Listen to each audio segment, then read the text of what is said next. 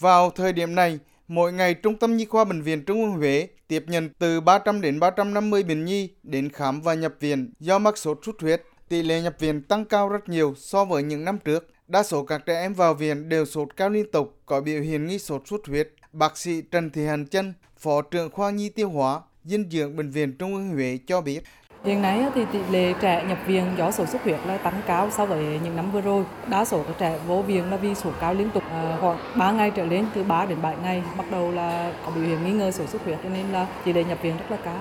Năm nay, dịch sốt xuất huyết tại Thừa Thiên Huế xuất hiện từ tháng 6 và bùng phát từ tháng 7. Từ đầu tháng 11 đến nay, tất cả các huyện thị xã, thành phố trên địa bàn tỉnh Thừa Thiên Huế đều ghi nhận nhiều trường hợp mắc sốt xuất huyết. Số ca sốt xuất huyết từ đầu năm đến nay tăng lên hơn 1.300 ca, gấp 9 lần so với cùng kỳ năm ngoái. Ông Trần Kim Hảo, Giám đốc Sở Y tế tỉnh Thừa Thiên Huế cho biết, ngành y tế địa phương gắn các hoạt động vệ sinh, diệt bọ gầy và phong trào ngày Chủ nhật xanh, đồng thời đảm bảo đầy đủ thuốc, vật tư y tế để phục vụ công tác phòng chống dịch bệnh trên địa bàn.